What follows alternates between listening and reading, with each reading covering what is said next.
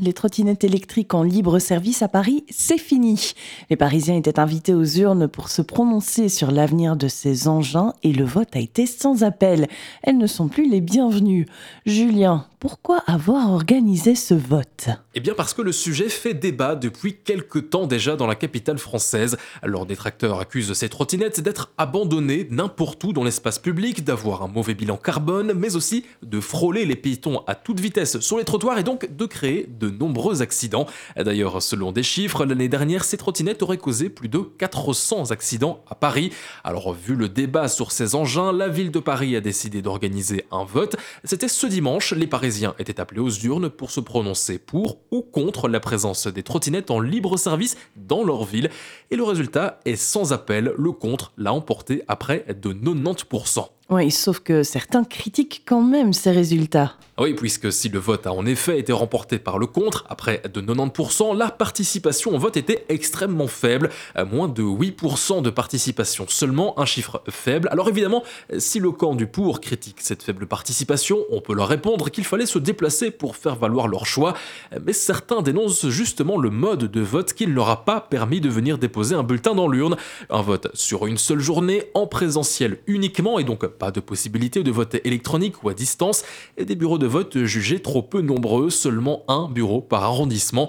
Et puis encore fallait-il être au courant qu'un tel vote était organisé. Dans la file d'attente devant les isoloirs, on retrouvait principalement des personnes de plus de 30 ans. Les jeunes étaient aux abonnés absents, car souvent ils n'avaient jamais entendu parler de ce vote. Selon des sondages, seul un jeune sur trois entre 18 et 24 ans avait entendu parler de ce référendum.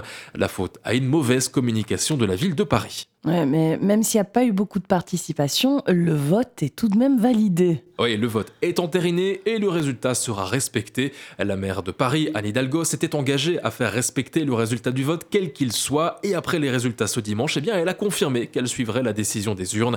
Au grand dam des trois opérateurs de trottinettes électriques à Paris, Dot, Tierce et Lime, ils critiquent eux aussi le mode de vote en présentiel et le manque de communication sur ce scrutin, mais ils disent prendre acte de la décision. Ces trottinettes donc bientôt interdites. Et attention, on parle bien des trottinettes en libre service, à l'utilisation par les trois opérateurs, mais pas les trottinettes personnelles achetées par des propriétaires privés. Celles-là n'étaient pas concernées par le vote et seront donc toujours autorisées. Alors concrètement, cette interdiction, elle va entrer en vigueur dans un peu moins de 5 mois, dès la fin du contrat des opérateurs de trottinettes électriques en libre service à Paris qui s'achève fin août.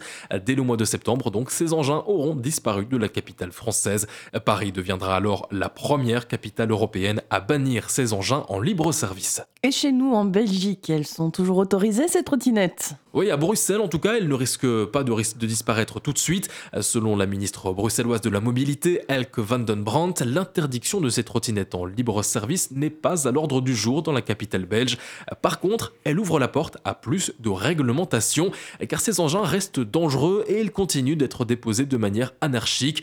Récemment, le Parlement bruxellois a validé une nouvelle législation en matière de gestion de stationnement et de nombre de trottinettes autorisées elle devrait entrer en application cet été. Euh, parmi les mesures, une limitation de la vitesse des trottinettes qui passera de 25 à 20 km/h et même 8 km/h dans les zones piétonnes. Près de 1000 zones de drop-off seront également créées. Il s'agit de zones où ces engins devront être déposés après chaque utilisation. Le stationnement sera alors verrouillé partout ailleurs. La ministre souhaite donc laisser une chance à cette nouvelle législation, mais selon elle, si d'ici un an il n'y a pas d'amélioration en termes de sécurité routière et de respect des autres usagers, des mesures plus strictes seront envisagées.